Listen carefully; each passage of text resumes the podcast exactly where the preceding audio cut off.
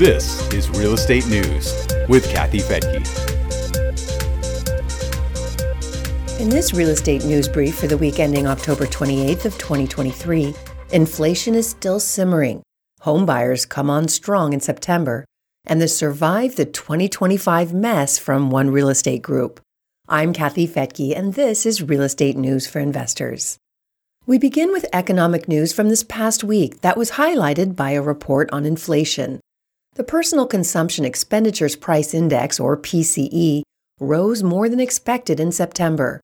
The government reported a 0.4% increase, which translates into an annual rate of 3.4%. That's still uncomfortably higher than the Fed's 2% target. The core rate was up 0.3% for an annual rate of 3.7. The core rate omits prices for food and fuel, which can be volatile. The PCE is the Fed's preferred inflation tracker and is sure to be discussed during the Fed's next policy meeting.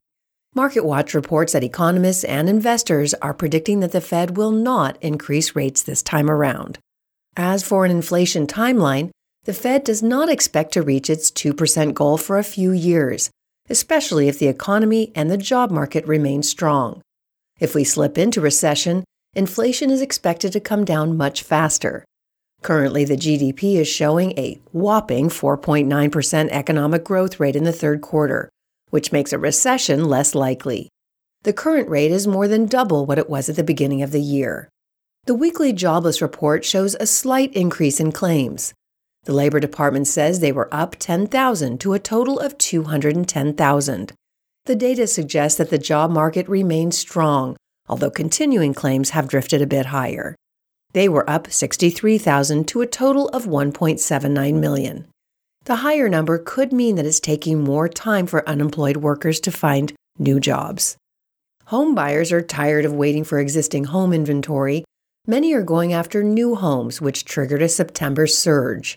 New home sales were up more than 12% to their highest level since February of last year. The Commerce Department says they rose to an annual sales rate of 759,000.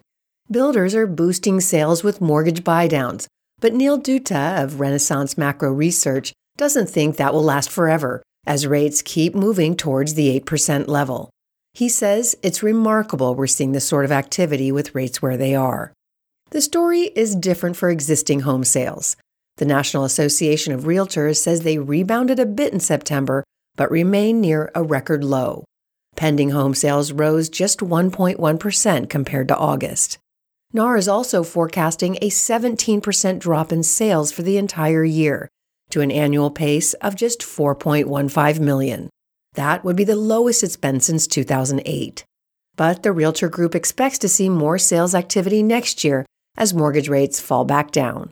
It's predicting the year will end with an average 6.9% rate and then down to 6.3% in 2024. For now, mortgage rates are still moving higher. Freddie Mac says the average 30 year fixed rate mortgage was up 16 basis points this past week to 7.79%. The 15 year was up 11 points to 7.03%. And in other news making headlines, the National Association of Home Builders released a report that shows exactly how determined many Americans are to buy a home in the near future. The association's Housing Trends Report for Q3 shows that 17% of adults say they're planning to buy a home within the next year. That's up from 15% in the second quarter. It also shows that interest in newly built homes continues to grow as fewer and fewer existing homes become available. In Q3, 27% were interested in new homes compared to just 20% at the end of last year. Defaults on office loans are accelerating, Moody's Analytics reports that almost 9 out of 10 office loans defaulted in September at their maturity. Almost $672 million worth of those loans defaulted, while about 84 million were paid off. It was the highest percentage in dollar value of defaults so far this year. In April, 51% of those loans defaulted with a total value of $167 million. The counselors of real estate have this advice for the commercial real estate market quote, survive to 2025, unquote. The counselor's global chair, William McCarthy, expects the market to recover, but is forecasting that lower rates stability and controlled inflation won't provide relief until 2025. Well, that's it for today. You'll find links to the full articles in the show notes at newsforinvestors.com.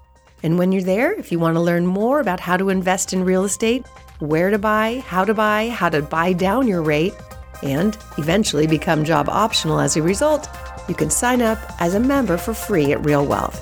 I'm Kathy Fettke. Thanks for joining me here on Real Estate News for Investors.